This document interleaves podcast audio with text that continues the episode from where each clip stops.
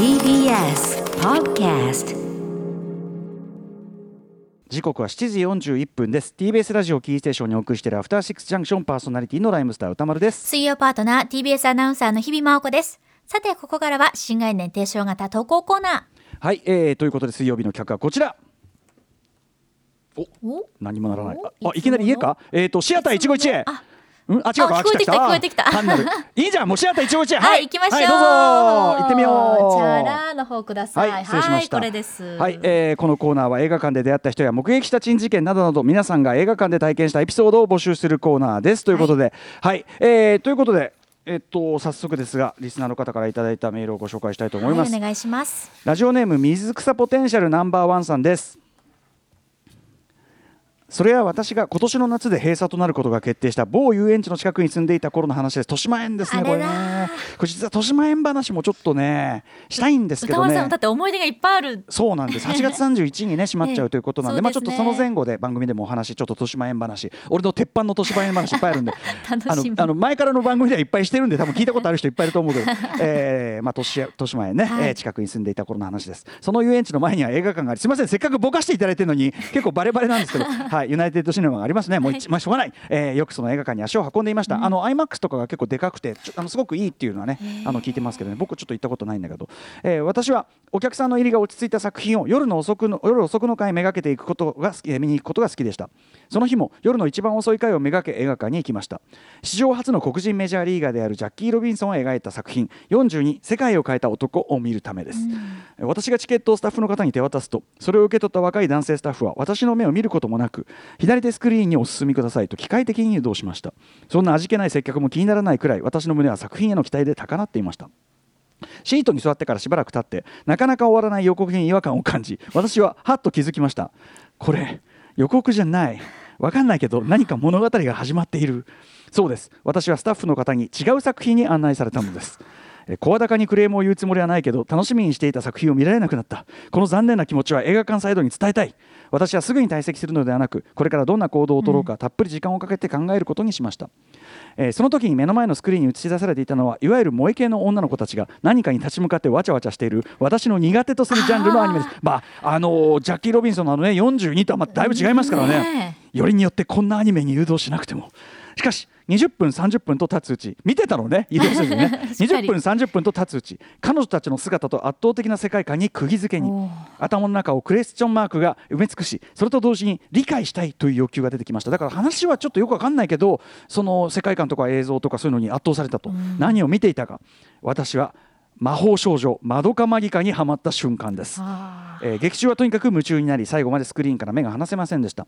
エンデーロールが終わり余韻を引きずりながら席を立ち廊下に出ると先ほどの男性スタッフが飲み終わった紙コップなどをお客さんから受け取っていました。私は微笑みながらチケットを彼に渡しました。不思議そうにチケットを眺めた彼の表情はみるみるうちにこわばってきました。すぐに自分が間違って誘導したことに気づいたようでした初めは喜怒哀楽で言うなら「怒」に属する属するであろう感情を伝えようと思っていたのに、作品を見るうちにそんな気持ちは1ミリもなくなっていましたいい映画と出会いました。本当にありがとうございました。とっさに素直な感謝の気持ちを伝えました。その後マドカマギカの全ストーリーを最初から見直した見返したことは言うまででもありません、えー、マドマギを知ったことでアニメはもちろん他のさまざまな作品の表現方法についてこれまで以上に興味を持つことができました。あの夜一人の男性スタッフのミスが私の価値観を大きく変えてくれたのでした。いや映画館って本当にいいものですね。というね。これあのまずですねそうなんですよね。今シネコンとかだとあの入り口でそのさ要はあのー今今昔で言うもぎりはそのあの各か劇場のその入り口でもぎりしてでそこから先は、まあ、この場合はだから誘導されちゃったから間違えちゃったってなるけど、そこから先はさそのある意味こっちが自己責任で入ってくるとこもあるじゃないですか。何番スクリーン何番スクリーン。そうそうそう。だからまあはっきり言って確認は俺すごいします。私もです、うん、あのーね今この劇場でいいのかなって確認はすごいしないとやっぱ間違って入ったら分かんないから、そう私客層を見てえ間違ったかなって時とかあります？え分かった。分かった。違うかもって思って、えうんうん。あとあとスクリーンの大きさとかもなんはいはいか見て、はい。はいえこれ合ってるかなって何回も出てたこととかもあります。はいはい。え、それやっぱ違った何と違ったとか覚えてたりしません？あいやそれは合ってたんです、あ合ってたんだけど客層を見て。思ったよりも違う客層が来てた。そうそうそうこれ間違ってないかなって思ったことが何回もあります。そうかそういうこともねあり得るから。まあうん。だからまずは確認第一ね、自分でもお客の側も確認するというのが必要。ただまあこの場合誘導されちゃったっていうのもあるからね。たださこのやっぱその水草ポテンシャルナンバーワンさんうのん。心の広さ、いや本当そうもうほポポテンシャルの高さですよあの。俺あんまりわ詳しくはないけども、うん。ぺぺこぱさんのさ、はいはい。そのあのああれみたいなさ、ねえ。優しみのさ要はこれで言えばさ映画はみあの見ようと思っていた映画とは違うけど違う価値観がある。だからある。みたいな。見えたからいい。みたいなさ。そういうことでしょ？なんかーすごいさこのさ水草ポテンシャルナンバーワンさんみたいなもちろんこれはだから「マドカマギカ」という作品があの期待してなかった高校ですごく優れてたからっていうのは当然あると思うけど、こういう考え方できると何につけてもねね当ですね。ペペコバ型っていうかちかうん。違ったけどいい。いいこれはこれでいいっていうさ新しい発見ありがとう、うんうん。そこまでいけるっていう。みたいなさそういうふうに考えられるといいですよね世界がちょっとこう幸せなんか平和になりますよねプ。ラスアルファですよ普通に過ごしてるよりかは。ねうんまあ、でしかもこれ「マドカマギカ」って確かにその作中の中でさまざまなこうなんていうかな、あのーこうちょっとちょっと変わった表現実験映画的な表現が出てきたりとか、いろんなのがこう出てきて、あのーそういういろんな作品の表現方法についてこれまで以上に興味、まあ、だからある意味アンテナが広がったっていうか。はい。まあ、僕もそういう毛はねあのありますけどこういうアニメ苦手なんだよなってこう決めつけてんだけど僕の場合はだからムービーウォッチ面で、うんうんうんまあ、強制的にやんなきゃいけないって見たらあこれをなるほどこういう楽しみがあるかとかって世界が広げていく感じ。これはいいですよね。だから、うんあのーなんていうの？今時はさあの自己的に何か作品と出会うっていうことが難しくなったらある意味こうピンポイントで本それこそ配信でさお家で見てたらもう見たいものだけがね、まあ、もちろんあなたにおすすめとか出てくるけど自己的に何かと出会うっていう時にやっぱこれこういう事故もあるいい事故もあるんだなっていすう。ごいね。新たな発見系事項なかなかでもねこういう経験ない、ねで全部ストーリー見たってことはね相当はね、うん。気合が入ったってことですからね。ちなみにあの羨ましい。42は見直したんでしょうかねあね 見られたのかしら、うんちょっとそちらも気になるあたりでございますが。もう一個サクッと紹介しようかな、はい。えーいきましょう。じゃあ日比さんでお願いします、はい、ラジオネーム某栄養士さんです。先日渋谷ユーロスペースに劇場とハチドリを2本見に行った時のお話です。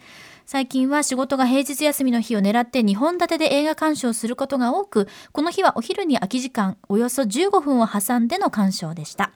2本立てで見るときには売店のポップコーンを2本目まで持ち込んで空腹を満たしたりしています。しかしユーロスペースには飲食物の販売がありません。飲み物は自販機のみです。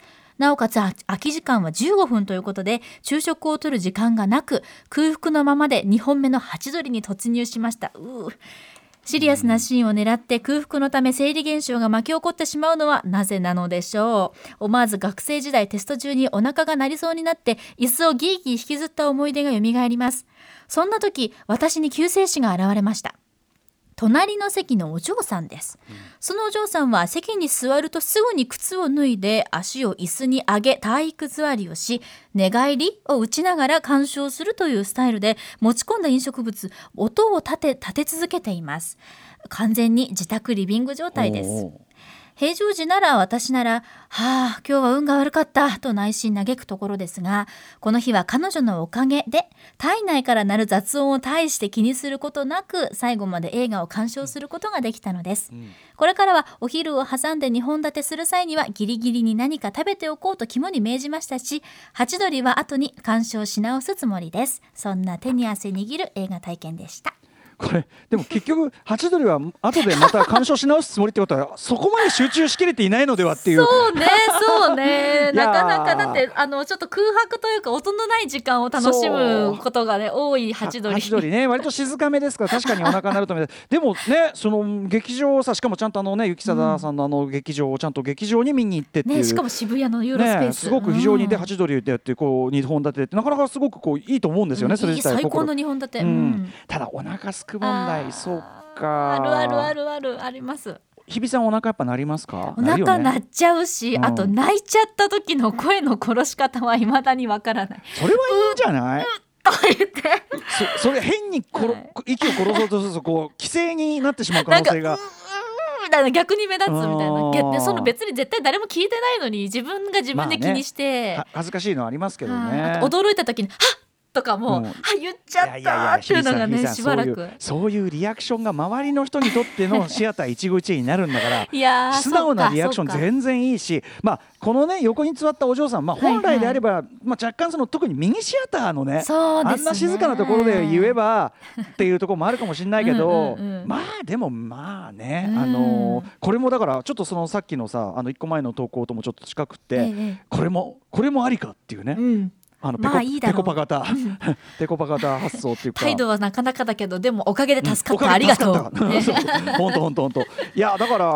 まあいいよね。だから何が起こってもこれはこれでっていうね。そうですねうん考え方できる巡り合わせですからこんなのもな一つはちょっといいのかなという感じがしますへね。ーちなみに僕はやっぱり割とすきっ腹で確かに見ることはやっぱ多いかな。コーヒーを結構飲むからな。あうん、お腹はねちなみにねあの映画館で最近鳴り響いたあれはないんだけど、えっと「マイゲームマイライフ」えー 水曜日に撮ってるんですけど、はい。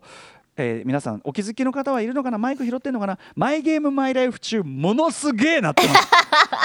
俺結構音鳴るのね。ー気にしちゃいますよ。俺予備校とかでも、はい。周りが結構笑いが漏れるぐらいなってて。胃が健康なのかな？大きいのかな？ギューみたいな。そうそうすごいなるのね。だからで「あのマイ・エン・マイ・ライフ」ではい。もちょうどねやっぱねその昼の収録で昼ご飯をまあ食べずにギリギリまで寝ちゃって来てっていうことがあるんで結構よく聞くとなってるこかと思いますね。なんで。なるんですかねそういう歌ありますけど。どうしてお腹が減るどうしてお腹が減るのかな。喧嘩をすると減るのかな。そんな疑問はわか 抱かないよ。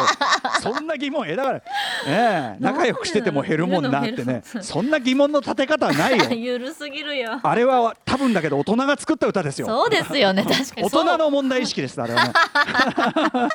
本当よ全く。まあでもねなんなのかな。はいまあ映画館でのねまあその周りに迷惑にならないように飲食をねまあユーロスペースは売ってないというねこのこういうのもさ一つそのユーロスペースユーロスペース情報でもありますからね、うんうんですです、はい、ユーロスペースの場合は周りでご飯食べてから行きましょう、はいいっぱいありますからね。ねはい。はいというわけで。はい、皆様からのメール引き続きお待ちしています。こんえー、宛先は歌丸アットマーク tbs.co.jp までメールが採用された方には番組ステッカーを差し上げています。